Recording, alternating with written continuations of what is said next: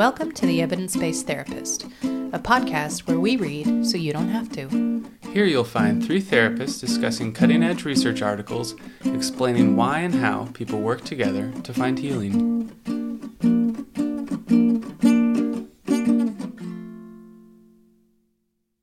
Welcome back to The Evidence Based Therapist. We're here in the studio today with the three of us myself, Melissa, Bridger, and Caleb. Welcome back, guys. We've taken a short break from recording, so uh, yeah, yeah, it's been a few weeks. we are back. It's We're so back. good. It's be back. so You good. know, I have I have missed this. I missed you. guys. oh, I mean, we've been together a lot. well, yeah, Yeah. but it's But definitely this set and setting. space. Yeah, Yeah, it's Yeah, special. Set and setting. It is Mhm. special. Context specific. Yeah. Context specific. Yeah. So we have some uh, pretty fun and exciting updates from Beyond Healing that we want to share So with you guys. So part of the reason why things have been a little chaotic on our end is that we recently purchased our new home as a company and as an institute and the center and all of the things that we're doing. Um, and so we've been busy making our new home a real home. Um, but that also includes some exciting news. It includes you guys, which is to all of our Patreon members out there. Thank you, thank you, thank, Thank you. Thank you. so we had talked about previously on the podcast that we had a goal of when we reached fifteen hundred dollars a month of uh, committed support that we would uh, buy video recording Mhm. equipment so that we could share with you guys on Patreon uh, video episodes. yes, Which is going to be so funny. it Oh, really will be. yeah. and I hope helpful. And also well, funny. and I I was uh, reviewing some material, and we you know made the comment. I think it was in episode five about if you send us sketches of what you think we look like before you actually see us, that we'll send you a sticker. I'm committing to that. If have we, get have any, we gotten people? Huh? Have we gotten any? No. Not yet. no. I mean, it just released. So, but I'm going to say it again. So, if you send us your sketches, you will get a sticker, yeah. or and maybe if you're more than a listening to sticker. this, you can't go on Instagram or No. somewhere where our No, photos don't are. don't cheat because we'll Yeah, know you if can't you cheat. cheat. Yeah, yeah, yeah, yeah. that's not fun. You can't. Yeah, if Yeah. you start drawing Gandalf like you're too close, You're too close. and close. so we'll know that For you you or cheated. me? Me. Just kidding. well, uh, hey. Anyway, uh, because of you and your committed support, Patreon members, we are uh, able to get that video equipment, and that means Yes. that very soon We will have it for the building. Yes, coming to episodes near you, there will be lots of video, and we are Mm. also committed to figuring out how to do a routine bloopers Yes. edition because that definitely needs to happen. so that will expand us into YouTube, right? So Yeah. So YouTube people land. on desktop and Yeah, if you want to see it on like TVs and Mhm. streaming and stuff, it's a little easier to do that Yeah. than like a podcast app streamed Yeah. onto a TV. That, yes, yes. Yeah. So Yeah, you can awesome. sit and watch us talk in our lovely new home space, That's right. uh, Beyond Healing Institute and Yeah. Center in downtown Springfield, Missouri. That's where we are. Yeah, and something I was actually thinking about um, today. I was talking with somebody who listens to a lot of the stuff that we put out, and um, they were just talking about how um, they hope that in each of their listens that it gets this episode all the more likely to be shared with other people. Oh, yeah, And I love true. that idea. Yeah. And um, one of the things that they said is that we need to encourage people to like like it and leave reviews because Oh, that's what iTunes. gets It's us true. to more people it is true. um, which is something that I honestly I've thought about, but never been like, yeah, we should tell people to Yeah. like and review our stuff. I We- just never. we have so much fun making it that we forget sometimes to Yeah. promote it. It's But wonderful. there are algorithms within iTunes and Spotify that Yeah. the more likes and reviews there are, the more likely it will come up. Yeah, this feels like a thing that we should know as professional podcasters. But Yeah. yeah, Yeah, we're learning. So the point kind is, of mainstream. You know? yeah, if if you like us or if you love us, go and tell iTunes that you like us. Yes. by pushing that button and leaving a review and make sure Yeah. that it's five stars and all of that good stuff. yeah, yeah. the person that I was talking about, um, talking about this too, she was just like, "How wonderful would it be if you just typed in therapy and one of your podcasts?" I was like, "I think we're a long way from that, but too. I that sounds would be amazing." awesome. To me, that like, sounds like type in United States of America and my face pops up. like I'm, I'm a few steps That's away from that. That's a It's lot. yeah. Yeah, that's Um, a lot. But I'm I'm Yeah. open to therapy, Springfield, Missouri. yes, yes. Have you been to Springfield? Absolutely. Will be a thing. Yes. absolutely. I And she hope so. said, this person I was talking to said, "Well, Bridger, sometimes you're only one like away." Oh, that's so like, sweet. Oh, that what an sweet. encouraging conversation. Yeah. So be our one like away Yes. and go like us. But sorry, one last thing. For Okay. the person that said that, you know who you are because you're listening to this. Oh, Thank you. yeah. Thank you. I don't know who you are, but thank you. Yes, thank Yeah, you. the mysterious other. Thank you. Uh-huh. Mhm. Uh-huh. It's a She- yeah. beautiful conversation. They are a subject. They are a, a real Mm. human out there. All of Mhm. our listeners are.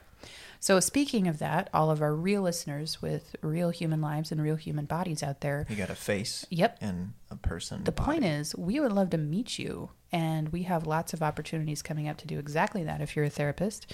And one of our favorite ways to get to know people is to have you come to one of our trainings, um, because then it's three to five days of hanging out and getting to know each other.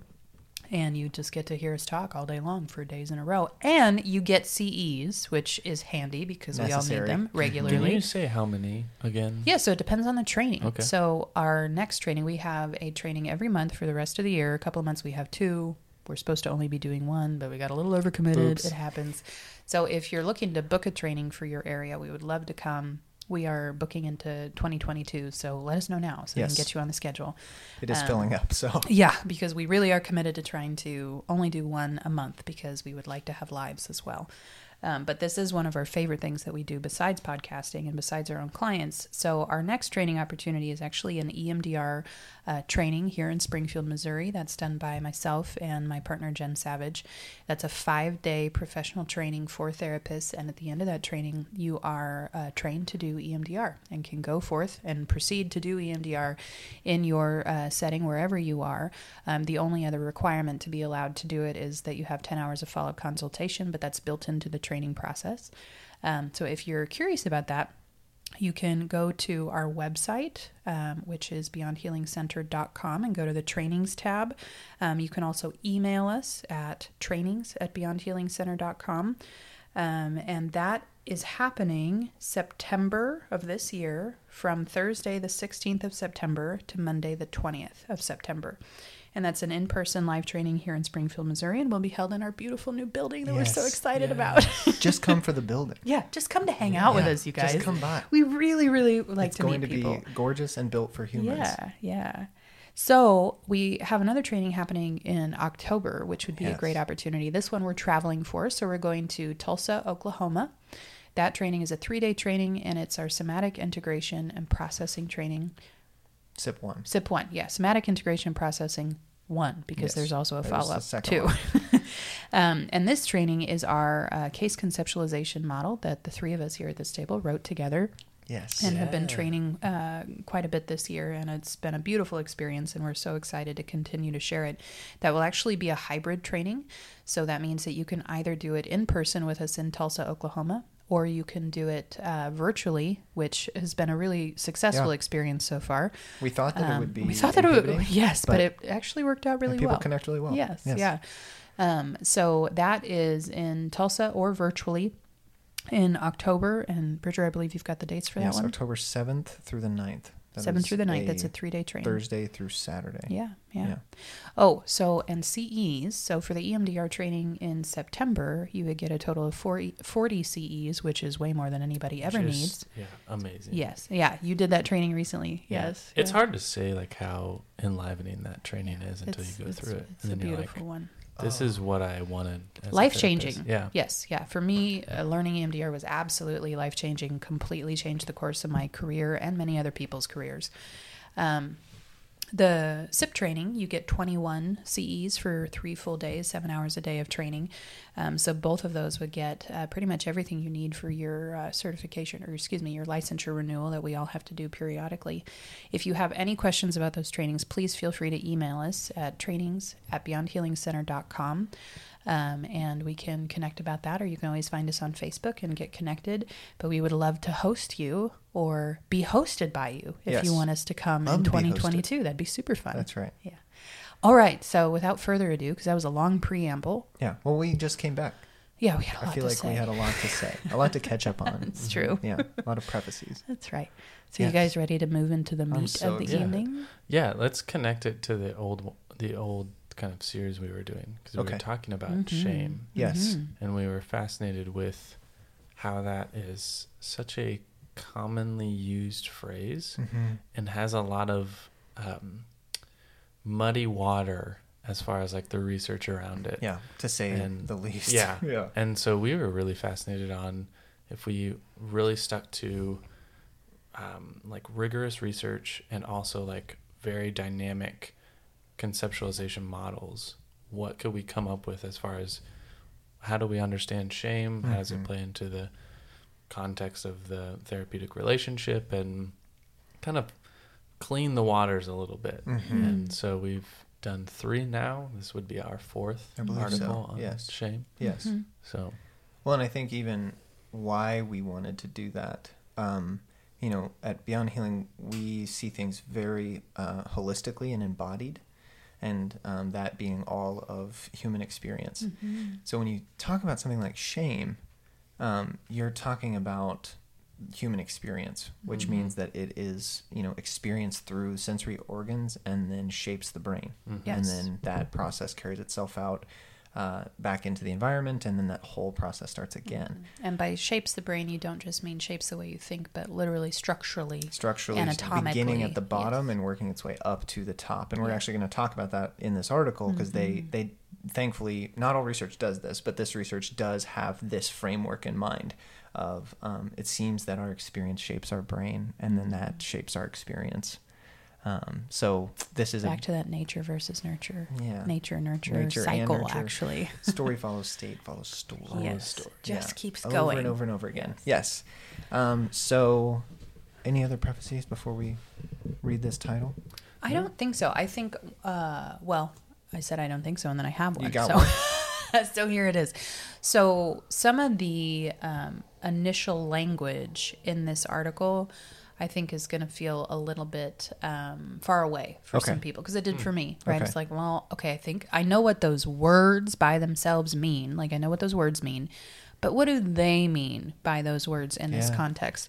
So as we introduce this article, I just kind of want it to be known so that the the anxiety that anybody feels about feeling like we don't know what we're talking about, or that you don't know what we're talking about, um, that immediately after we kind of introduce the basic concept, we're going to go into a thorough explanation of what do these words mean in this context to help you guys really have a lot of understanding before we kind of move into the rest of it. Right. hmm Right. So, this article is one that I reviewed um, in my first year of my doctorate program when I was looking at shame and its effects on our organization of mind, which is a theory in and of itself called the theory of mind, but specifically looking at early relational trauma, trauma that happens interpersonally and early in life, uh, typically within our first few years of experience.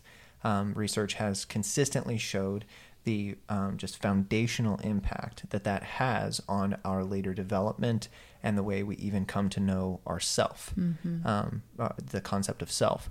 Um, and so this article um, really tied all of the concepts together and was one of the sort of golden threads that I used in and throughout my thesis um, because it held all of the parts. As I said, it, it has this embodied brain view um, that we so appreciate at Beyond Healing, and that's why we're even talking about it now further in this podcast. So, um, this article comes to us from uh, the American Psychological Association and one of their journals called Psychological Trauma uh, Theory, Research, Practice, and Policy. And it's from uh, the University of Hong Kong. And the title, and we're going to go slow here and make sure to talk about each of the words. Um, so, early relational trauma and self representations misattributing externally derived representations as internally generated. So, uh, attribution is something we're going to talk about, and representation is Mhm. something we're going to talk about. And the importance of recognizing is this actually coming to me from an other, Right. from an external source, or is it something I know to be true about myself first Yeah. as internal, Mhm. internally generated? Mhm.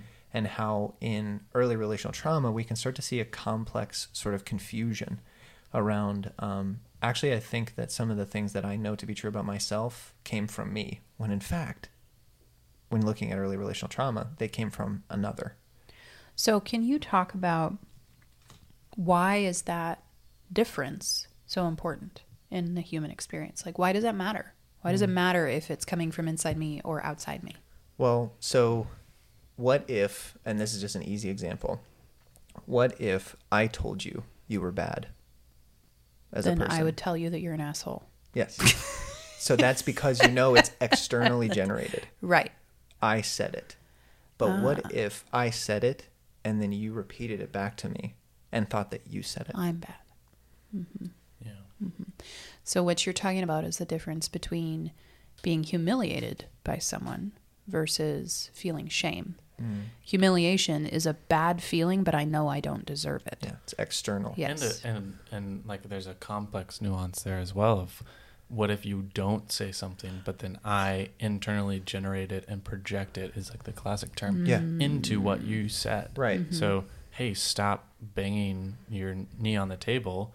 Your internally generated uh, attribute attribution of Yeah. the message was actually, Oh, hey, Bridger like, thinks I you're think, bad. Yeah, I think Yeah. you're bad. Right, right. That is a confusion of attribution between Mhm. external and internal generation. Yes. Right. And that is something that's well reflected in the literature and something that these researchers wanted to look at Yeah. of is there a correlation between early relational trauma and misattribution?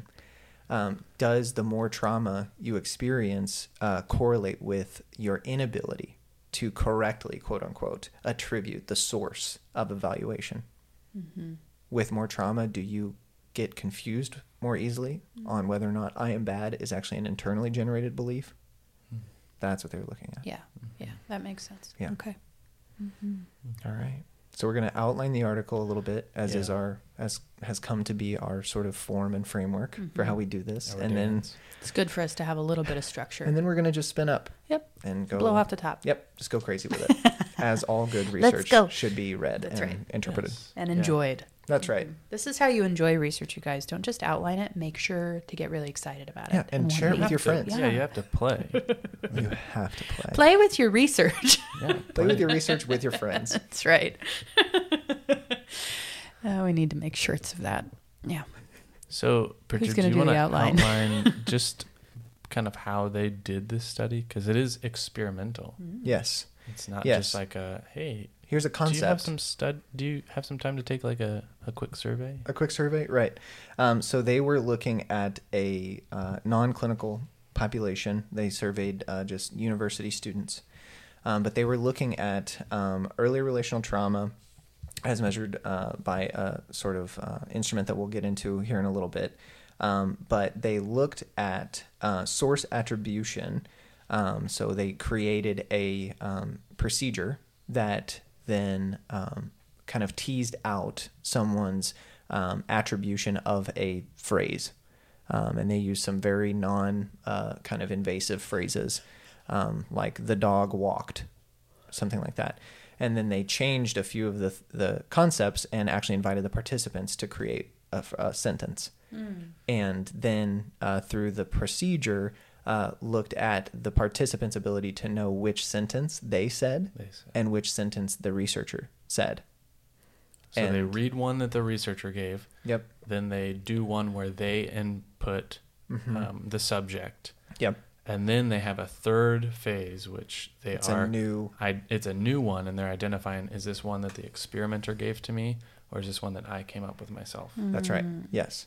And in that, they were looking at what does early relational trauma do across the Mhm. participants Mm-hmm. for their ability to accurately, is the word that they used, uh, identify which one was externally derived, which is the researcher uh, Yeah. generated sentence, and which one came from me. Yeah, What was the time lapse between phase two and phase three of that? Did they say? Because that not sure. seems It's really 20 relevant. minutes. Twenty minutes. Okay. Yeah. okay. 20 minutes of another uh, just mental Activity. task Yeah. to kind of just to clean the yes. slate. Yes. Yeah. Because Yep. that's very relevant. Yeah. Yeah. Okay. and, and let's just pause real fast because I want to talk about the the sort of um, what that is like really looking at Yes. deeply. I do too. I'm so Um, glad you wanted to go. because there is like a um, so you're reading sensed stimuli. Mhm. So you are uh, receiving words that are going through your eyes, eyes. and then you're going to activate a neurosequential firing of understanding through your brain. Now here's the Bottom here's to like top. Bottom to top. Yep. The important thing that they're studying is whether or not the internal brain systems collapse Yes. on their own like understanding or are open to seeing like okay that is something that someone else gave Yes. me so like the brain when they're receiving externally generated messages in the first one what Particularly through the optic nerve through Yes. sight, which Yes, is very important. sight. Yes. and the, they're looking for how well does the brain retain the open information received from outside of themselves Mm-hmm. Versus how often does their system collapse into what it already knows Yep. and then will sort of say that's not me Yes. that's Mm-hmm. like that was Yes. given by me by someone else Yes. that wasn't internal that Yeah. that wasn't me Yeah. or and you could do that vice versa that is me so this Yeah. is where we could even get into some attachment that's me that's not me Well, and there's a part of me that's wondering about the the spectrum of that and as people, you know, sort of move along that spectrum of how much are they attributing to others versus themselves, that that is a either function or cause, and I don't know which is accurate there, of um, the strategies of how we deal with the relational trauma. Like, what was the most effective strategy for us in our situation? Was taking on extra responsibility and attributing everything to my own generation versus which would be to me that sounds more preoccupied Hmm. as in like i'm i'm overly um Yeah. emphatic about Yeah, concerned finding with- self. Yeah. like th- where i am and how i defend me in Yeah. wherever i am yeah. versus like the the labeling everything as not me is the more dismissive tendency of like i'm just gonna collapse and Mhm. evade Mm-hmm. Yeah. And I think it's important. They so these researchers were doing something very um, uh, novel in the existing conversation around early relational trauma's uh, impact on um, self schema.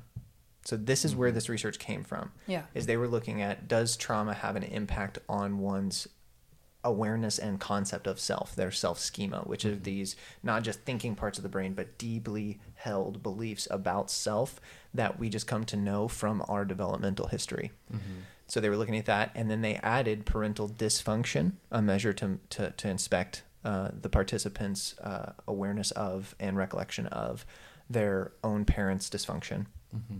and then looked at negative affect as well. So Mhm. depression, anxiety, too common negative affects to see what covariates there were, like what what uh, other variables might be affecting one's uh, relationship between Hmm. early relational trauma and self schema, and then what um, all of those variables did when they were considered together, which is something that no research prior to this had done. Yeah.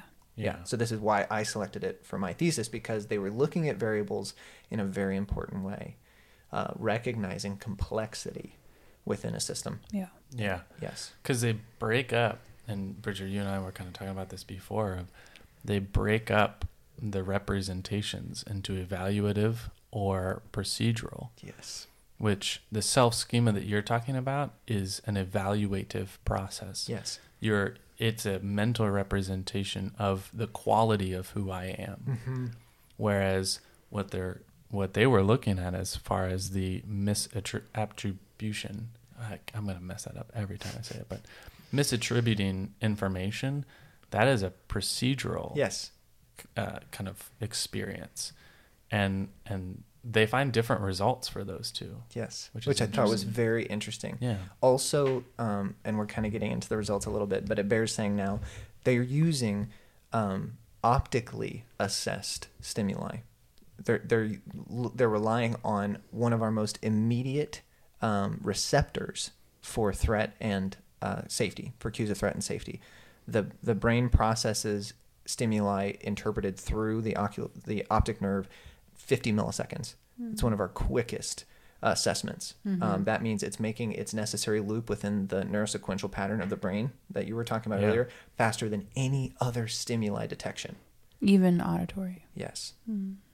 Yes.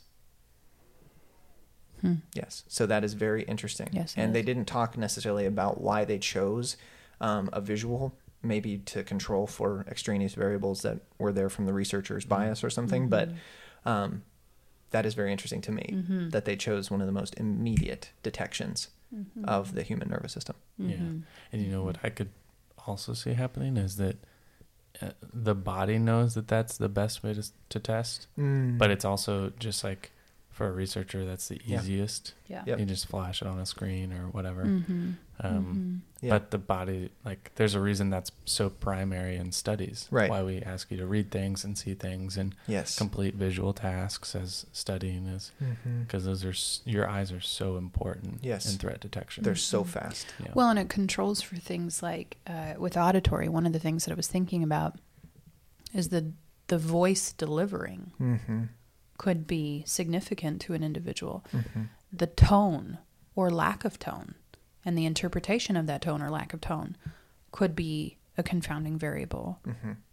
But it is much easier to control those confounding issues with just a visual reading of a sentence. Yeah. Yeah, it makes Well, and of even thinking about in the auditory assessment systems of the brain, how nuanced the detection has to be to Mm-hmm. know which tone and pattern of voice is more threatening than other, yeah. or what kind of frequency of sound is going to be more threatening. Yes. Whereas the visual, it's so quick. It can Yeah. be just a flash of a gesture, and your body's Yeah. already going to react to Yeah. it. Yeah. Yeah.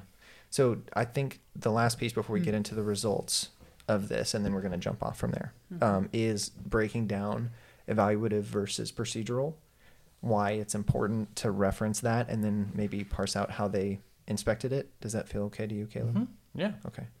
So do you want to start there? Yeah. So, I mean, the evaluative aspect of um, kind of representations of self and others, uh, they split it into two self schema and then shame and guilt proneness, Yes. which we've talked about actually on our previous episodes of they use the Tosca, um, Mhm. which measures is a 15 um, item uh, assessment written, um, and it has a Likert scale. But um, the the dynamic of an evaluative aspect, you could think would be, um, and Bridger, you know, now that I'm about to say this, I almost I'm questioning myself, but I think it's because there's some um, Debate. debate on Yeah. the definitions of words. But what I, what I was going to say was that uh, shame and self schemas as conscious representations, which is what this is studying based on its ability, like the participants participants' ability to explicitly understand Mm-hmm. and answer based on their conscious awareness. Yeah. That is a higher brain function. Yep. And so when you think of a neurosequential firing, that's later on in the process. Yeah. Whereas the um, procedural aspects of self and other representation, where you're attributing information, that is much lower in the brain. Yes. And that is going to be a process of inhibition or further firing or ex- excitation Yeah. up the brain to kind of keep connecting to more and more information that you already have. That's right. Attribution happens subcortically. Mm-hmm. um, whereas evaluation, total evaluation, self evaluation, comes from uh, tertiary down, so Mhm. top of the brain, prefrontal cortex, and they even talk about it in this article. Uh, the midline structures that you Mhm. see inside the uh, differentiation of the hemispheres, Mhm. and this is the reason I chose this article. The midline structures are one of the primary sources of uh, afferentation, which is coming from the body up, of getting the secondary processes, so the limbic brain, the mammalian brain, feeding into the uh, the the cerebrum, the Mhm. the neocortex. Mhm. The midline structures are how that happens up into the brain. Right. So if you start to focus on those midline structures with early relational trauma, and what they found is decreased uh, volume in these Yeah. midline Yeah, structures, They're shrunk they're shrunken. So that means For they're shrunken for for people that have early Yes. Have relational early trauma. yes, relational sorry, trauma. Yes, Yeah, yeah. yes, they're shrunken. Yes, yes. So there is a a, a correlation between Mhm. individuals who have significant early relational trauma and decreased volume in these midline structures. This is wildly uh, i- i- implicating our inability to appropriately, quote unquote, or accurately, as these researchers used, uh, evaluate stimuli that is about myself from ex- external and internal sources. And this is shaped over time in relationship. Do you remember? I think it was. I think it was last episode that we were talking about that analogy of a room full of mirrors. Yeah. So I feel like what you're saying is that as far as we know, which is always up for science to tell us differently at any moment, um, as far as we know, neurobiologically and anatomically, that room full of mirrors is housed in those midline structures. Is that what you're saying? Well, that is one one room of the mirrors. Yeah. Mm-hmm. Yes. That are it's very important because it then starts the efferentation process. of Yes. what you know now starts to shape how your body responds, and that's the story follows state follows story. Right. Mm-hmm. Yeah. Yeah. It is a continuous. is going up. Yep. Afferentation is going down. Yeah, and it's getting Mhm. filtered all the way through, Mm-hmm. And then that I mean it's happening like I said, millisecond by millisecond. Right. Yeah. So I'm feeling the need to put this in um, kind of very practical, Yeah. lived experience I'm down. terms. I'm down. re- do you have one ready? No. Because I don't. I mean, Okay. I think we could come up with one real fast, but if you've got one, go. I don't off the top of my head. Um, more than just, I think attachment is an excellent example of just. well, so think of a normal attachment rupture that a Mhm. that a human might experience. So, um, you know, obviously there's a huge spectrum of relational experiences that humans have, and some are you know more traumatic than others. But a middle of the road traumatic experience that many many people have, and if you guys are hearing a dog in the background, Yes, you're right. sorry. There is a puppy. Um, her name is Luna, and it's accurate. And sometimes she gets sad when she's alone. yes, That is Luna. that is Luna. Um, so the the experience of let's say a little kid comes home and is sad after school, and parent asks child, "Why are you sad?" And child says, "I got in trouble today." And right here in this moment, there's many options of how the parent is going to respond that would begin to not begin to continue to shape the child's understanding of themselves in relationship to other people. So we have a spectrum of options that the parent can choose in this moment. But a very common experience would be for the parent to look at the child quizzically and say, Well, what did you do? Mm-hmm. So, talk to me about in that moment. We got lots of options of how that Yeah. child would interpret that very simple exchange and all of the things that might factor in to how they experience that. But that that self attribution Mm-hmm. seems really significant in that moment. So I'm I'm seeing like looks Yeah, on I your mean, face and your face. There's a constellation of uh, attributions, Yeah. even in that example. yeah. One of the things I was thinking is how you said, "Well, what did you do?" Mm-hmm. Because I mean, you said content, Mm-hmm. but the the way you said it Mhm. would It's like would how most mamas would say it. it, so differently than if I said, as in, uh, um, what I have is an internally generated assumption Mm. that they did something bad. And Yeah. I said, well, what did you do? That has a totally different Mm. impact on the relational space between. Okay, so this is fascinating to me. When you say it that way, my internal reaction is, well, if you said it that bluntly, then Yeah. it's really obvious that you're an asshole, Yeah. right? But my version, which is the like subtle mom manipulation tone, well, what did you do? Right? Mhm. It's it's so soft. Yeah. that you don't you almost don't notice Yeah. that something mean is happening right well, yeah, now. and, And the you miss the sadness. Yeah. Oh, yeah. yeah. Like when it when it's so overt, sometimes it's easier to catch as a external issue like geez, right? Mhm. But when when there's that subtleness about it that feels so kind of like smooth and normal, right? Then we don't catch it and I'm wondering if that is part of some of that misattribution, those errors, is because this is so subtle sometimes. Shame signals to children are profoundly subtle sometimes, but they mm. still get translated as shame. And so I think this is a perfect example of how that happens. Mm-hmm. Like to me, the way that I said it, that is like the worst way that I could talk to my kid ever. Oh my gosh, I Yeah. would never say. I mean, your Yeah. version is like, well, I do not deserve to have a child. very obvious. Yeah. yeah. Right, but my version is oh that we accidentally do that to our kids all the time. Hmm. It's really really easy to slip into that. And so I'm curious like in that moment with either of those versions, how would you guys explain or articulate the the misattribution of self-generated versus other generated generated because there's also whatever happened with the teacher back at school Yeah, that is think it- factoring in there. It, it also, you know, all of the experiences between that child and that parent Yeah.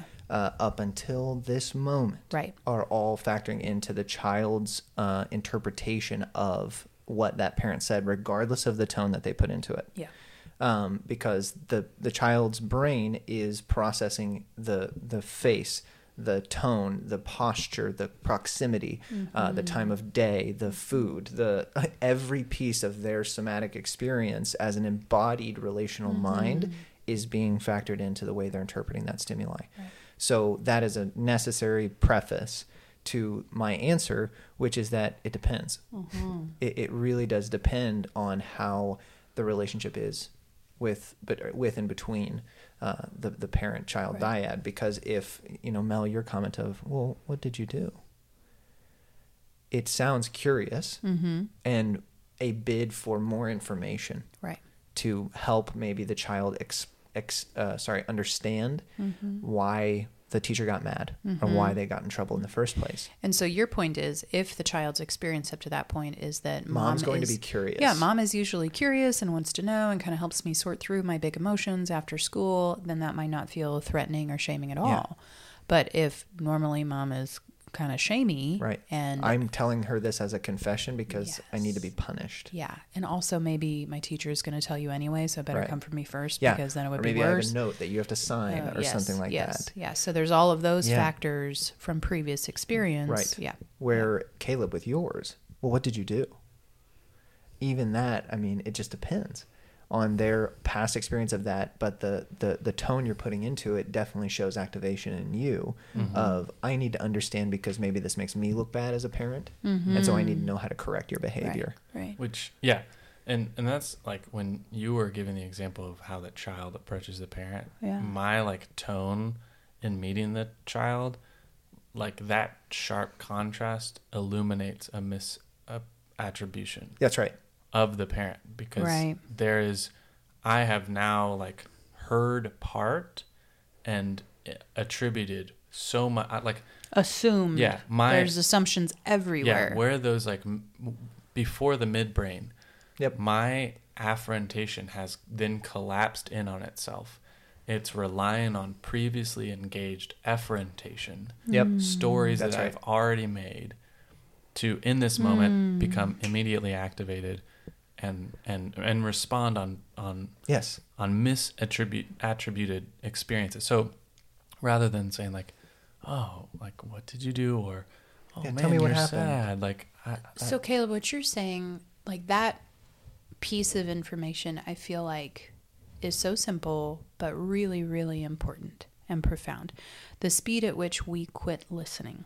Yeah. And by listening in this context, I mean the speed at which our brain quits taking in more sensory information from what's happening in this current moment and defaults to making all of its decisions based Yeah. on previous experience. It's it switching- collapses. yeah, that's Yeah. what you mean by collapse. Mm-hmm. Okay. Yeah, it's switching the sensory motor um, it, priority It's about between attention. Afferentation, It's shutting Yes. that off. Yeah. and sending. More I have enough information. into efferentation. Yes. Yeah, So so we at Beyond Healing we talk a lot about objectification Yes. versus subjectification. yes, So one version of definition about objectification is when we quit engaging with the other through true afferent sensory information coming in from this moment and we default to the assumptions made by previous experience and only the efferent information that is already present in our system outside of what is happening in this moment right now. Mm-hmm. That is objectification. Yeah. I am now interacting with you as an object in my own mind and not as the subject that is actually living right in front of me. Yeah, yeah, Yeah. yeah. And an object you know, a subject is ever becoming. Yes. and therefore a subject you always, observe. Yeah, You it's always- encounter. you Yeah, encounter. Yeah, experience. yeah, and it's it's uh it's complex and Yeah. it's complex millisecond by millisecond and Yeah. so to engage something as a subject is to always have one foot in curiosity that's right. Oh, that's Um, beautiful. but to objectify Ventral. something is to collapse into you are this you uh, like I, I completely know this And I love and that you're you- saying collapse because to me, like what we're talking about is that that collapse out of ventral and that's Mhm. PVT language Yeah. for those of you guys that are familiar with PVT. It's yeah, like a it's collapse. the social engagement system Yes, collapsing in yes. on itself. yeah, which- into a stress reaction of sympathetic or Activation, dorsal. yeah. Yes, yeah, Which like in yeah in that neurosequential, which call back Fall to down. Bruce Perry yeah. through through those, and this is like really what creates that collapse, is those memories of fear, yes, the threat of Episode two. selfhood yeah. is It then creates a just collapse. creates a collapse at that midline and the limbic diencephalon region. yeah, Yeah, It and the collapse. down, and then your body goes into a reactive state, which is Yes. like Dan Siegel's language. That's right. Whereas if you are in a uh, responsive, open state, you have the one foot in curiosity all the time. Yeah, yeah. So it's the collapse into sympathetic strategy Mhm. and stress activation that pulls us into objectification. Yeah, and I love that word strategy. Mm-hmm. yes, Strategy Yeah, over we're a little obsessed with that word. yeah, like because you go into a you strategizing do. You have state to. You have to. and you drop out of an open state. strategy is about threat mitigation. Right. You know, task Mhm. performance to mitigate threat or, or challenge. So so in in back to kind of that relational dynamic, that attachment relationship between that parent and that child. If you have a parent that is quote unquote triggered by their child getting in trouble at school and is sympathetically activated and potentially you know has a shame reaction to the idea of themselves not being a good enough parent because my child has humiliated me by getting in trouble, Yeah. right? So they collapse into a sympathetic strategy.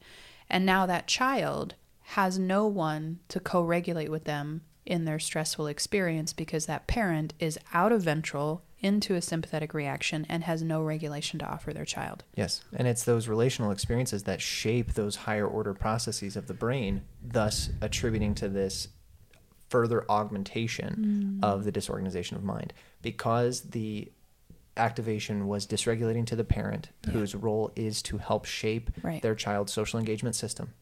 Now that child is more likely, and this is the theory of this paper that we're reviewing right now, it is then the child that is going to struggle to really make sense of their lived experience in regards to their own self schema and its shame. hmm Well, and intuitively, that makes so much sense because, you know, in that hypothetical story, the child came to the parent with stress. Yes. And it- Overwhelm. yeah. And instead of getting comfort and co regulation and the And nurture and attunement and all of the stuff that a little kid would need in that situation, what they got was a stressed out and activated parent that had nothing to offer except shame and fear. Blame, guilt, shame. And in that moment, the parent made it about them Yep. rather than about their child. And that's- that yeah. is where the misattribution comes That's in. Yes. misattribution because Yes. it's That's no exactly longer it. it's no longer between parent and child, it's now between parent and teacher through child. And the child has to somehow make sense of that very confusing experience of wait a second, This I thought we were happened to talking about me. Now why is my parent so upset? And why why does it seem like they're needing something from me Mm-hmm. right now? I have to deal with that. That makes tremendous sense. And that is the neurobiological explanation of why it's adaptive to have these mis- mis- misattribution errors. That's right. Oh yeah. Yeah. Yeah. That's right. Yeah. This collapse would not happen if it wasn't evolutionarily adaptive. Yeah. Well, and that I think that's what I've been talking through is like, well, this is strange. Why is this why does this make sense? I'm sure that it does. Mm-hmm. Right? It has to because biology doesn't do something that doesn't make sense. Nope, never. And so in this situation, it makes sense to misattribute if I have a parent that can never let me be a child and needs me to be something other than a full human subject child that is going to be necessarily dependent on them for my emotional regulation. Mm-hmm. Wow. Well, where where are you going? I'm going into self schema, self esteem, and negative affect. You're staying more with the article. I was. Do you want to spin up now? Um, Wait, I felt like I I already feel was, like I so you guys make a was. choice. Okay. um, let me let me let you go, and Okay. then um, I'll come around because mine is more so like Well, I was moving into discussion. Okay, Section. yeah, yeah, yeah. That's good. Okay. So, important to note in this article is they were looking at this sort of illusory conceptual link between early early relational trauma and the organization of the self schema. And they chose to look at that through self esteem and um, shame proneness, which is a leap they were they were looking at the literature and saying these are uh, more often than not correlated, Mm-hmm. uh, at least conceptually, and so we're going to ob- try to observe it empirically in this in this experimental design. And what they found was that um, there was not an association between early relational trauma and one's uh, self schema organization Mm. through shame and self esteem, which is not a popped balloon at all. Yeah. Um, though it sounds like, oh, dang, early relational trauma doesn't affect our self schema. That's not the case at all. No. Mhm. But- Just not in exactly the way they thought. That's right. yeah. in the way that it is negatively self-evaluative. Yes. It is not affecting. And Mel, you brought up a phenomenal point of narcissists I did. as like an, an, an a, a way of maybe illuminating why there's a need for further research in this because it's it's the idea of self-evaluation is more complex than you are healthy if you think you're good and you are Oh. unhealthy if you think you're bad. so much more complex. Yeah. Yes. Yeah. Yeah. So before we were recording, we were kind of talking in general about this article. One of the thought questions that I had, which because I have a lot of those, it's like I don't know if I'm thinking this or if I'm questioning it. I'm just it's, it's a thought question. it happens a lot. Um, so the thought question that I had is if misattribution can happen in the direction of I take blame and shame for things that are actually not mine to take, right? They're not internally generated. They were externally put on me, but I misattribute them and believe that I am shameful and bad and believe that I uh, created that myself. But could that also happen with a incorrect assessment in the positive direction? Or in the and by positive i want to really nuance that and say the overinflated um, ego evaluation Hmm. of my own importance to the detriment of other people the promotion of my importance and the demotion of others which is you know one of the hallmarks of narcissism and that to me feels like an expression of misattribution gone the other direction. Mm-hmm. And when you look at the usual kinds of parental dynamics that produce narcissism in children, it actually makes a lot of sense Yes. Mm-hmm. because it's still the parent needs the child to be something.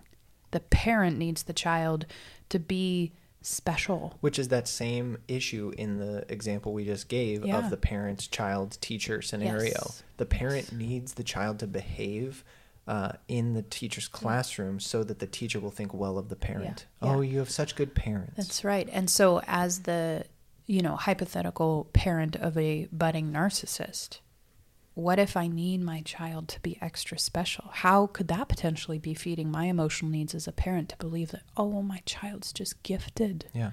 they're just special and they different. Came from me. That's right. And that that need to boost my own ego through uh, putting that on my child um, creates a misattribution in the child of the kid knows that they're not that special, but they begin to misattribute mothers or fathers or, Or- whomever's. Yeah. Yeah. Yeah. Or, or even that they don't know if they're special or not. Yeah, there's Because- confusion around that, and that's what I'm saying is the the misattribution creates this confusion of self evaluation. Yeah, I have a client right now, uh, dismissive orientation and attachment um, to a very uh, significant degree, uh, to the point of you know it's basically just a left hemisphere walking around. Mm. Um, in that process, her mother is um, uh, exhibits um, just a nasty narcissistic Yeah. uh, orientation Yeah.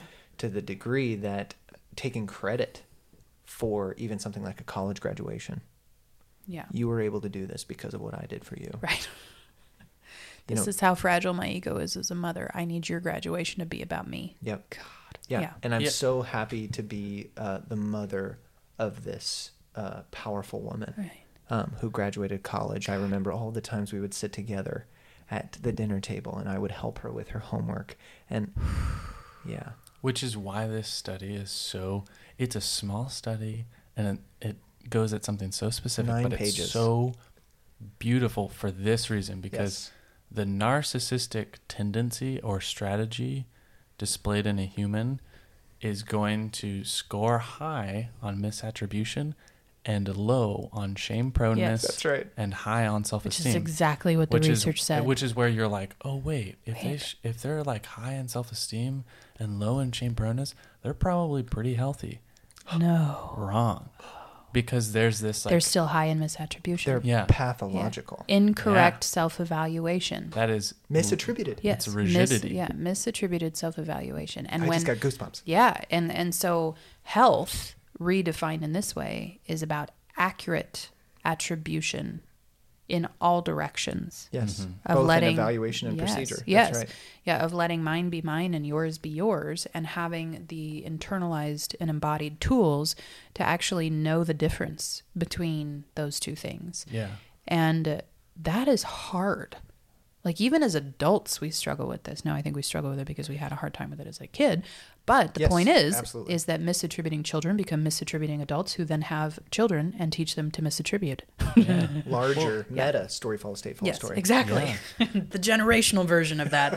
I think I've, Epigenetics and Yes. polyvagal theory. oh, there's a lot to talk about. We won't get into all of that tonight. Take the training. Sorry. well, I was gonna say I think I've felt that in EMDR, in Okay, which say more. sometimes clients come in and they are more willing to engage in the curiosity that the attributions from their past may be wrong. Mm-hmm. They may be wrongly attributing them to their own internal self states, whereas it's not you that is bad. It was your father Mhm. saying Yeah. that you are bad, Mhm. and you can get that distancing, Right. and that helps EMDR in that moment, hard and fast early on, Yeah. helps them to have more openness to reorienting Yeah. their attributions, their more procedural Yeah. experiences of stimuli in the present. But I also have the opposite, Yeah. where I've noticed people who you spend several months just trying to get them to re like be curious about their day to day lives Yeah. because when you try EMDR, And you're trying to get them to take responsibility. They won't. Yeah. They things are the way they are. Yeah. Yeah. I don't. They can't Change. I don't think of anything except for the bad, and Yeah. there's no like adaptive even Anything. hints anywhere Yeah. in their statements. We're just looping, looping, looping, and then you kind of okay. Well, let's step back. Let's just totally focus on like relational here and now, potentially reorienting some Right. procedural experiences of the self, realizing that when I talk, I'm not saying these things Mm. which shifts okay so you're not telling me i'm bad and Mhm. and then through a couple months then they're ready to go and reorient the past Right. misattributions Well, and it's so fascinating that sometimes in the healing process, people almost like pendulate in their errors of attribution, Mm-hmm. right? That's they, right. They they Oh, like yeah. swing from one direction. I, I did a session this morning, and immediately upon having a moment of feeling like she was releasing some long held shame, then she immediately moved into villainization of the other to a erroneous degree Mm-hmm. and she looped on that. We were doing EMDR, and she looped on that for quite a while. And so the interweave, which in EMDR is kind of a way that you help when somebody's a little bit stuck, all I said was, "What if there didn't have to be a villain in the story?" Well, that was not what she wanted to hear. because that is such a paradigm shift and that has to do with our challenges of attribution. Well, that that right there highlights this collapse that Caleb Yes. is talking about because in suggesting Where's the threat? Yes, Where's how do I locate the threat if I'm there's not a villain? activated state, Yeah. which requires me to find a perpetrator. yes. If there is no perpetrator, I do not have justification for my activation, right. and therefore I'm wrong. Yeah, either if they're not the villain, then that means I'm the villain, Yeah. and that's more intolerable. Right? Or I don't know who the villain is, and that means I'm completely Even- incapable even of addressing a threat. Yes, yes. That's right. And so I think, like as therapists, that's one thing that we run into a lot is we're not necessarily talking about this version of misattribution is bad and that we need to stop it. And as long as they're doing the opposite of that, everything's great. It's about inaccurate attribution is always pathological for us. It's always disintegrating to our system. And they, the researchers don't use this phrase, but incompetent source Mm. attribution yeah, yeah, to me just gets at. I mean, that is a fear of mammalian biology. Mm-hmm. Is an inability to integrate your experience for safety and survival. yeah, Incompetence in that regard is one of our largest threats on this planet. yeah.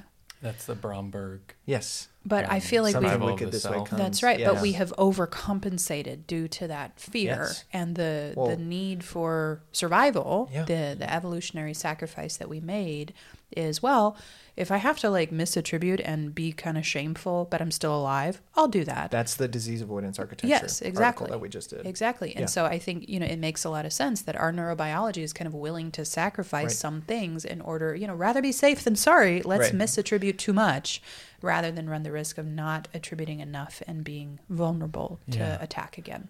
And and in, humans are so beautiful that most people are going to be their in, intrapsychic world is complex enough to where this sort of misattribution is then state dependent across many states. Yeah. Mm. So you can get nuanced into, well, when I'm in a certain state, a fear state, I'm going to misattribute information and and kind of like form information in a different Create way, it. which is like Yeah. back to Crittenden's uh, DMM. hmm But also, if I'm in a uh, an angry state, or I use Joker states, which is like Mm. the entanglement of um, Play rage, rage. and play. Yeah. Um, and if I'm in that state, I'm going to form information and energy differently, and then I'm going to misattribute probably differently Yeah. than if I'm in a grief state. And like Yeah. that is both beautifully, it's, tr- beautiful tragic. and daunting. Yes. Yeah. Well, and I think like that whole point that you're making that the current state of activation in our nervous system heavily influences our attribution errors. Um, so I'm a female and I'm about to venture into a topic that feels sensitive to everybody. You guys ready?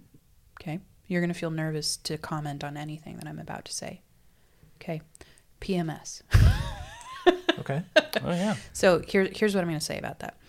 There are all kinds of biological factors that factor into our current state of attribution. How are we attributing and how are we experiencing, perceiving all kinds of things? Mm-hmm. PMS is an experience of heightened misattribution, right?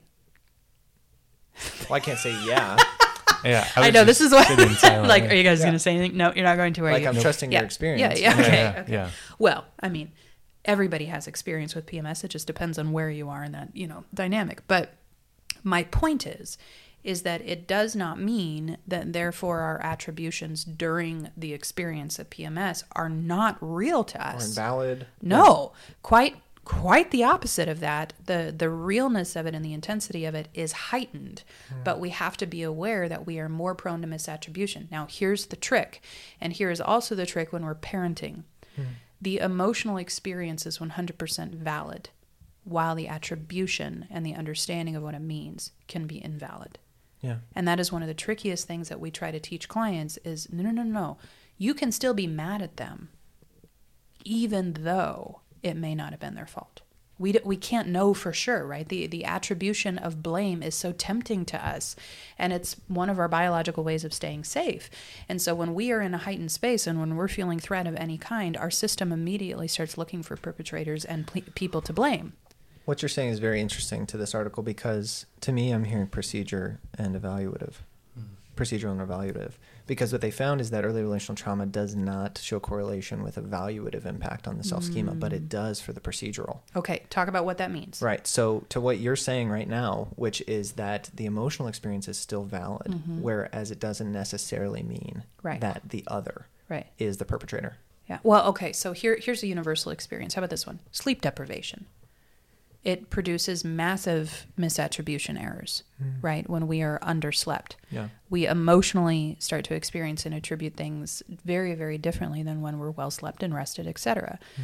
So that that's what I mean. That there's all these biological factors that heighten misattribution errors really significantly. Okay, go back to what Particularly in a procedural component, wherein you. So my s- what's the difference between procedural and evaluative? Yeah, and I feel like that's a point that we still need to Yeah, narrow make. down on because I, I think, yeah, I, I think we know what it means together, but just to get us all Uh-huh. on the same page. Uh-huh. So in a procedural um, uh, process, you're you're looking more at the the movers and shakers of the experience. Form. Yeah, exactly. The way, like the, like the step one, step two, step three, step four. So what do we do here? Exactly. Okay. How this is going, um, and which uh, person wins, which person loses, which person went first, which person went second. Who's supposed to do what when? Right. Yeah. What am I supposed to do then in response? Those types of things. Okay. That's procedural. Mm-hmm. Whereas evaluative is looking at um, almost like the, we would call it like the intersubjective um, uh, reality. What is going on in the Mm. core of the self, um, not necessarily in what the self does. That's It's like fascinating. content. Yeah. Over process. Mm-hmm. Yes. So the procedural component is what they found correlation with in, ear- in looking at early relational that trauma. makes but so much sense to me. Not in but the not evaluative. the evaluative. It didn't touch their measurement of the self schema. Uh-huh. Early you early know- relational trauma affects like callback. We were talking about it earlier.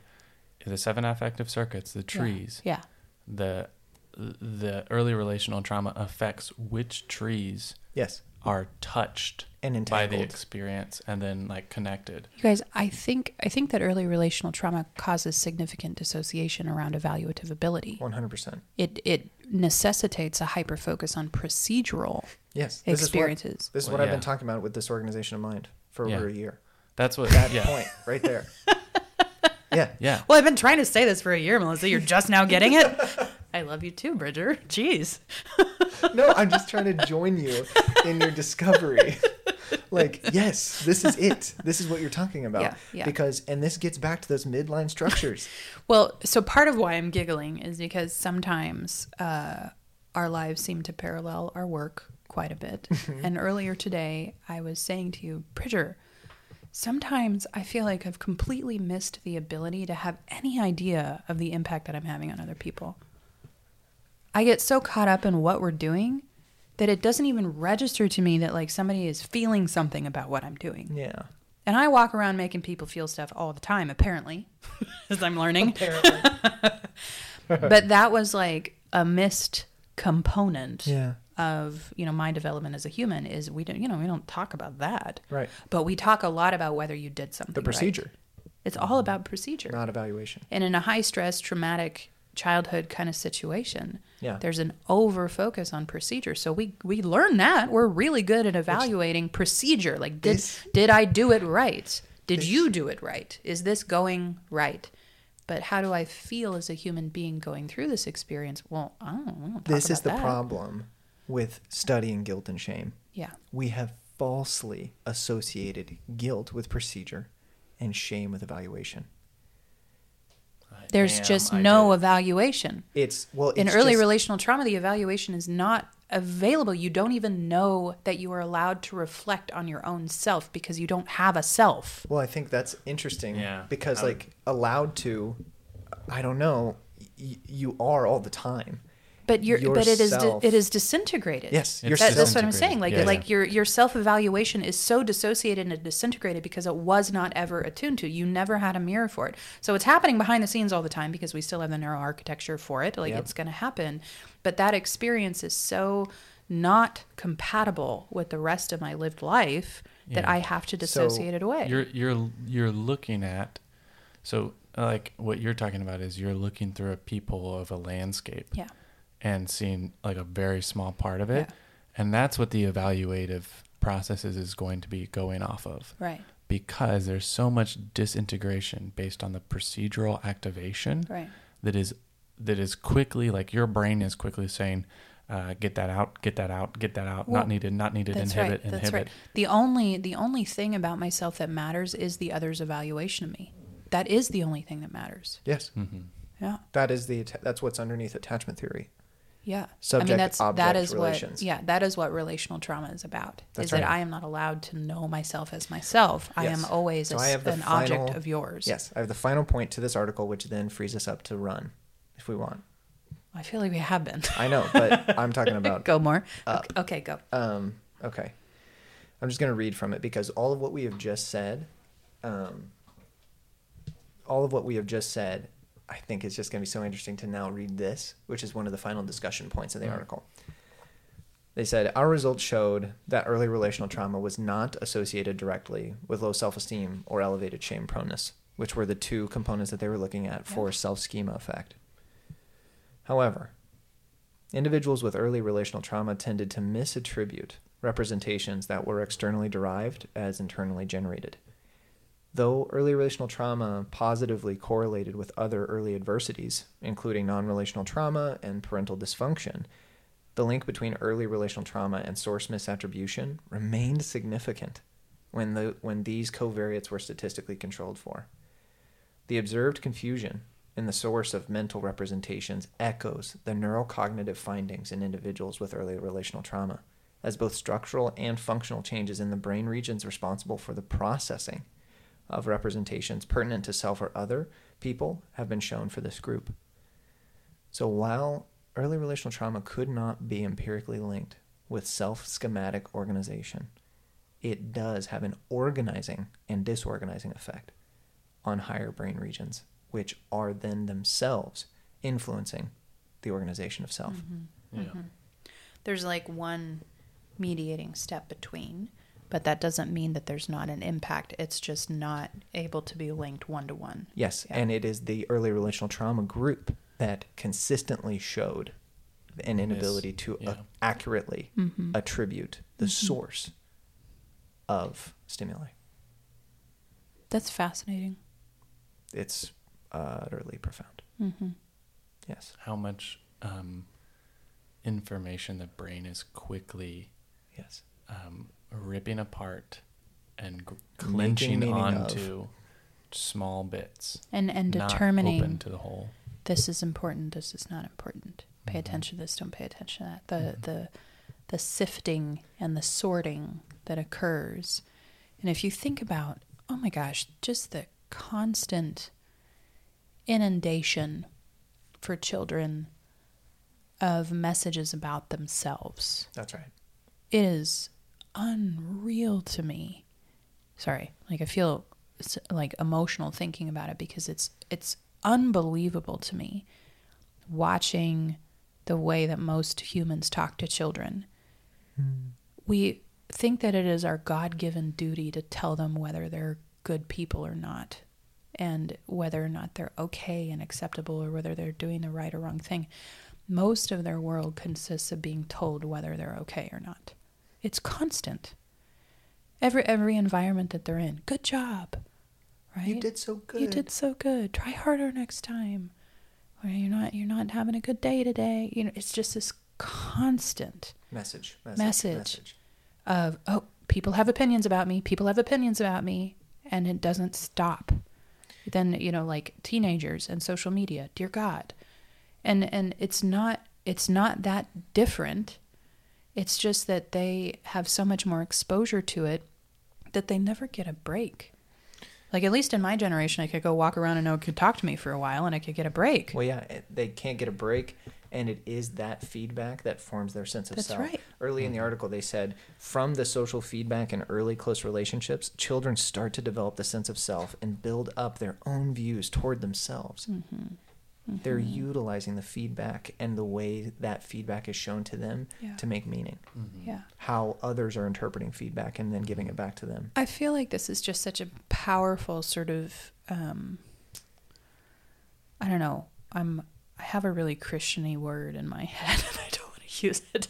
you can use it and we can deconstruct it. Accountability. Thesaurus. Yeah.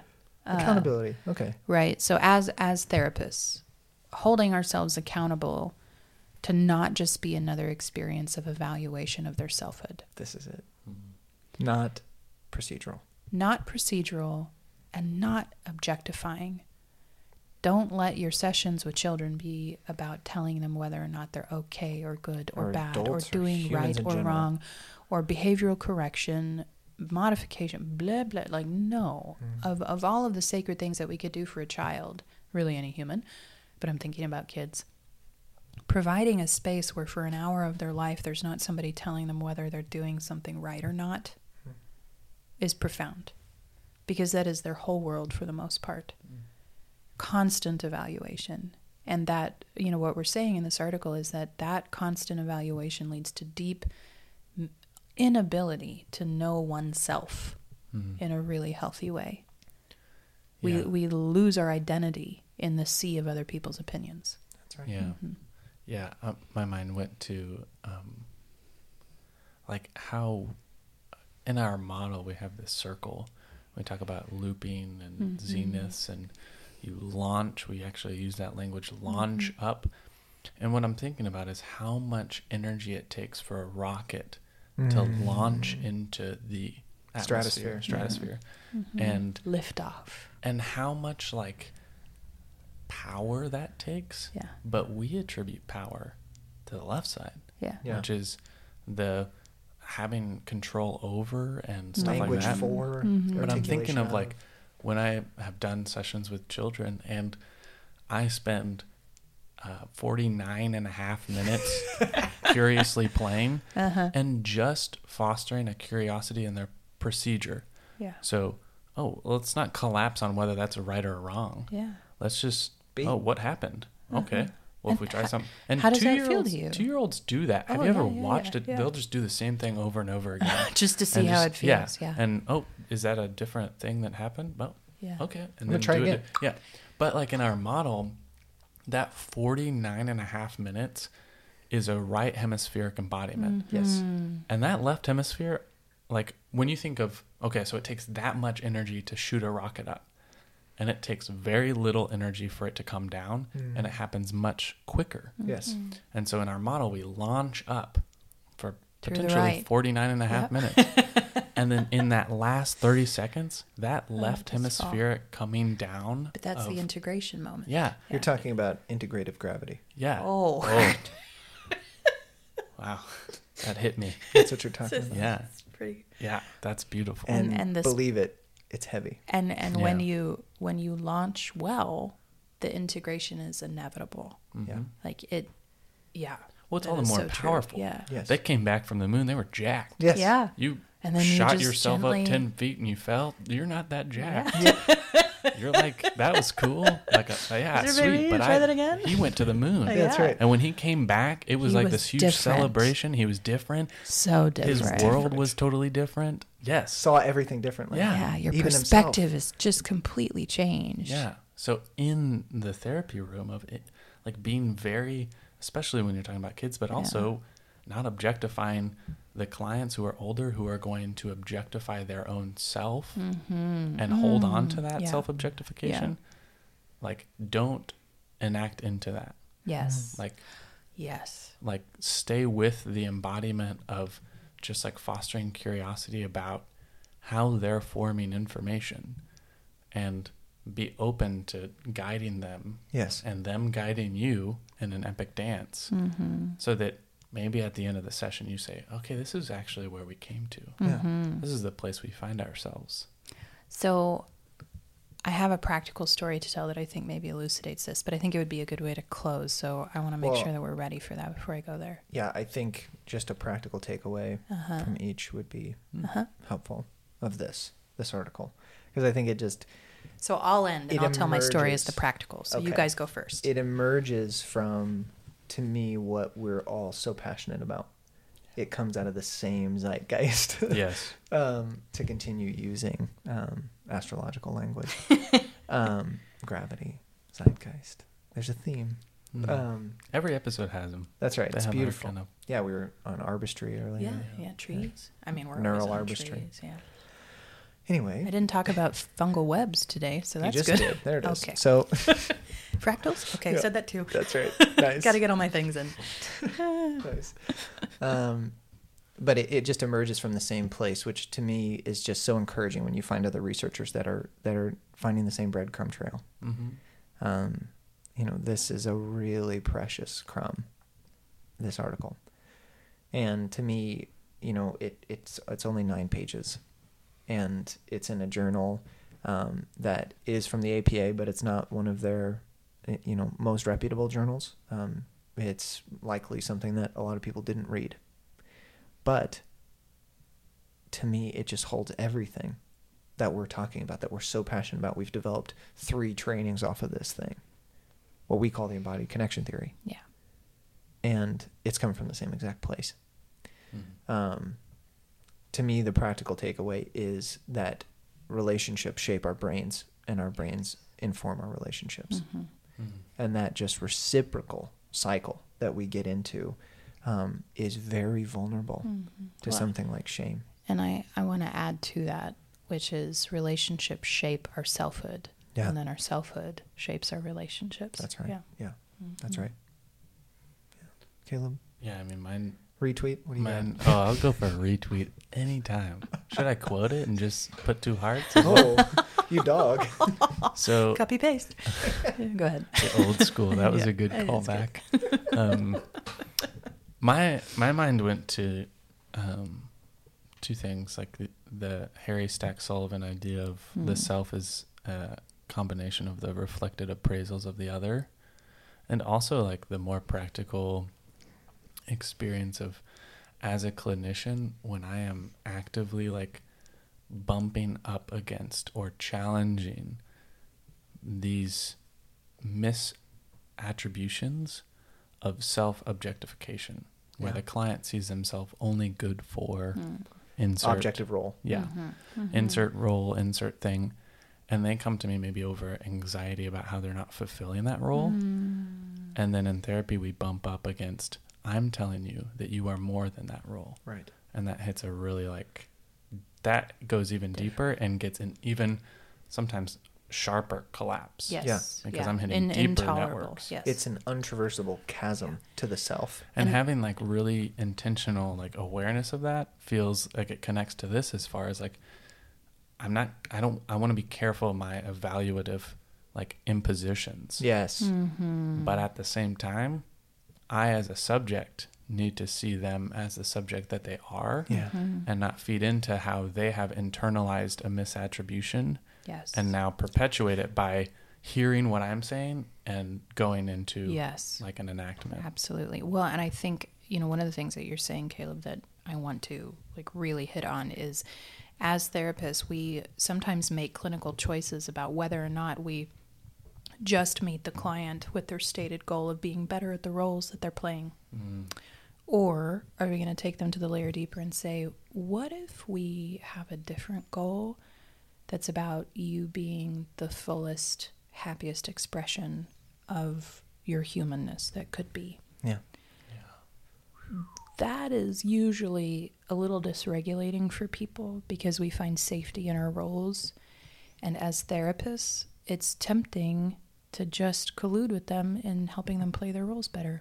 I I need to be a That- better spouse. I Yeah. need to be a better parent. I, I- need to be happier at work. was quite literally, I mean, just on the, the cusp of actual arm wrestling uh, with a client last week uh, over this issue.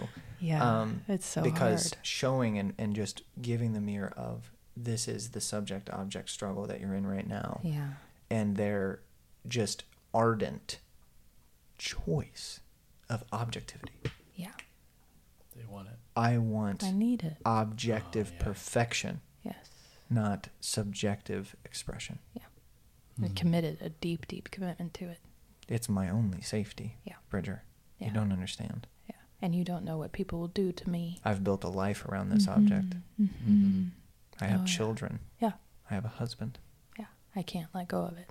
You don't understand, and how dare you? hmm And there there is a need for humility on our part. That there That's are there Oh are many God, real yeah. situations where asking somebody to step out of their objectification is intolerable, and it's not our job to push them over a cliff that It's they're not willing to jump. annihilation. Yeah, Yeah, the Yep. balance like that's Bromberg safe but not too safe. Yes. Like we've got to we've got to like dance with that line of I'm going to make you more of a subject which inevitably causes suffering Mm. and at the same time like be okay with you like resisting subjectification hmm to some degree. Just assuming it's going to happen. It has Yeah. to happen. You Yeah. know. Yeah. What's your story, Mel? Oh, well, it's a story about my daughter because that's appropriate. Well, she just turned to- four yeah. today. Happy so birthday. happy birthday to Honora. She turned four at eight fifty four this morning, and uh, She her. let you know at 8:54 well, no, at seven thirty in the morning when I went in to wake her up, she bolted out of bed and said, "Am I four now?" I said, "Yes." Right now. Yeah, and she's like, "Right now? I'm four right now." Yes, you're four. And her immediate response was, "We have to see how tall I am," because that makes sense when you're four. Oh yeah. Because clearly you grew overnight because you grow once a year on your birthday. You just get taller on You your birthday. up. Yep. Is that not how- Um, anyway, So, uh, my four year old has a lot of big feelings, as many do. I kind of think that mine has a few extra, though, just ba- by basic personality. There's a lot of feelings there, big ones. And uh, so, one of the habits that she's been in lately is telling me lies. And the lies are always along the lines of uh, how somebody in her life told her that they didn't love her. So sometimes it's, Grandma told me that she doesn't love me. Or the woman that watches her at daycare, Miss Miranda told me that she doesn't love me. Now, obviously, I know this isn't true because I know these humans and that would never happen. Because they do love her. Yeah. And literally, most recently, she, she said to me, Do you remember that time that you told me that you don't love me? I said, Well, no. And so in that moment, all of my therapy brain is kicking into gear, going, What the heck? This, yeah, like, this feels important. I don't know why, oh, but yeah. I'm pretty sure that something is up here. Mm-hmm. So, in that specific moment, one of my good parenting thoughts, because there were some bad ones, I won't objectify myself that way. There were some less helpful ones um, and more scary ones. And instead of thinking, Dear God, I'm raising a sociopath, what I thought was, I wonder what she's trying to communicate to me when she says this. So I'm going to let my little four year old, with all of her big feelings, stay a subject for a second and just stay ventral It's her and reality grounded. right now. And I'm going to regulate with her and I'm going to get real curious about what's happening in her little world. So, what I said instead was, Honora, when you tell me those made up stories, because, you know, I got to hold her accountable to the fact that she's lying because that's not cool. When you tell me those made up stories, what are you feeling when you want to tell me that? And she thought for a very long time. I mean, long for a four year old. And instead of answering, she told me a story about somebody else telling her that. And what I realized in that moment is she has no idea why she's telling me this because she's four. This is just her best expression of whatever is going on with her. And so then I thought, I wonder if it feels interesting to her to experiment with feeling what it would feel like to not be loved by somebody important to her. I wonder if she's trying to figure out what that would feel like to her. And so I asked her that. I said, Does it feel kind of interesting to imagine what it would be like if somebody didn't love you? yeah, that does feel interesting, Mom. I heard her voice like when you said that. it's because she talks just like me. Yeah. looks like her dad, talks like her mom. Um, and in that in that space, I think you know a lot was going on, obviously, and I'm sure I will figure out a lot more because that's really interesting what's going on in her mind and in her body. But I realized it is totally developmentally appropriate at this point for her affective circuitry to be just on like full blast in there with very little awareness and regulation of what the heck any of that means. So her left hemisphere is doing its best job at telling me a story to articulate the felt sense that's happening in her body. In response to an external Yes. request. yes. Mm-hmm. An external stimuli requests information. Yes. Requests justification for internal representations. Yeah. And that is how children are trained, and we are neurobiologically pre programmed to always attribute our internal experience to an external cause. Yeah. When That's how you learn self. That's right. But in reality, it is simply that her body and her neurobiology, her neuroanatomy, is growing real fast in there. And there's all kinds of really intense feelings going on. Mm-hmm. And so her mind and her body is looking for an external reason to explain what she's feeling. And as a parent in that moment, we will either double down and make them feel ashamed and teach them. Why them. would you say that? That's right. Or give them a different I would attribution. never say that. Yeah, give them a different attribution and perpetuate the same problem. Or in that moment, we teach them that there can be an internally generated experience that is uniquely her own. Just her. That's Honora having an Honora experience. And it's okay that it's intense in there. And also, I'm still with you even when it's intense in there. That's right. And I'm going to help you understand what it's like to be you in there without making it about me or about what, what adults need you to be at four years old. You're allowed to have really intense neurobiological experiences because your brain is growing right now. And that's completely appropriate. And that feel to me, it feels incredibly practical. Number one, when we're doing therapy with kids and interacting with kids in general, but helping adults understand how did they get to where they were. Maybe they were a child that was having big, intense emotional experiences simply because that's what it means to be a kid. It's an intense experience. There's a lot going on. Do you remember growing pains? Those suck, right? There's a lot of reasons why little kids just don't feel good sometimes.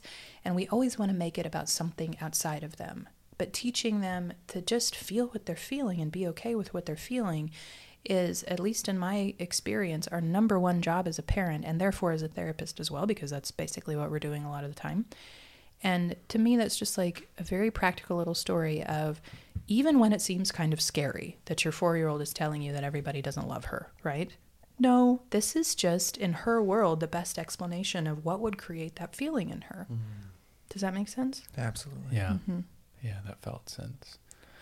I have before we end, and if listeners are here this far, praise God. That's right. Um, but I I wonder. I'm throwing out a potential moat Oh, episode topic come on. Oh, about how the education system within the Western, less hemi- left hemispheric oriented culture is augmenting Yeah. this experience of shame Perpetually. and villainization of the other yes. because our school systems are so oriented towards Mm, content, evaluation, not proprioceptive understanding And process. yeah. and process. I spend so much of I work also work in a residential facility and I can't tell you how many times I stop in the hallway and I'm just spending 10 minutes giving a kid direct state feedback. Yeah. Man, when you said that, that made me feel this. What do you feel?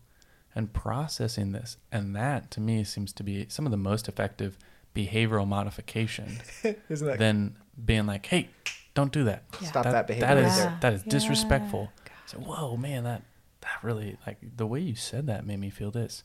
When you said that, what did you feel? Uh-huh. Yeah. And What's getting there, for you. getting their insula and insular cortex to then name it Yeah. And start to then Recognize impact. identify mentalization. And integrate their own internal experience as a valid part of their lived experience. yeah, that's Yeah. right. and maybe it's just me that wants to vent about the education system's Oh, less not. left hemispheric dominance. Oh, we're, we're Um, all right there with you. But maybe Yes. that's an episode. Yes, it's an a- episode. oh, that should be. Yeah. The attribution error is whole perpetuated by the educational system. I'd listen to it. You will very soon. Oh, just a little bit of foreshadowing. A teaser. Teaser about the future of Beyond Healing and its educational impact. Anyway, it's coming. Thank you Right. guys so much for listening, and we'll talk to you next time.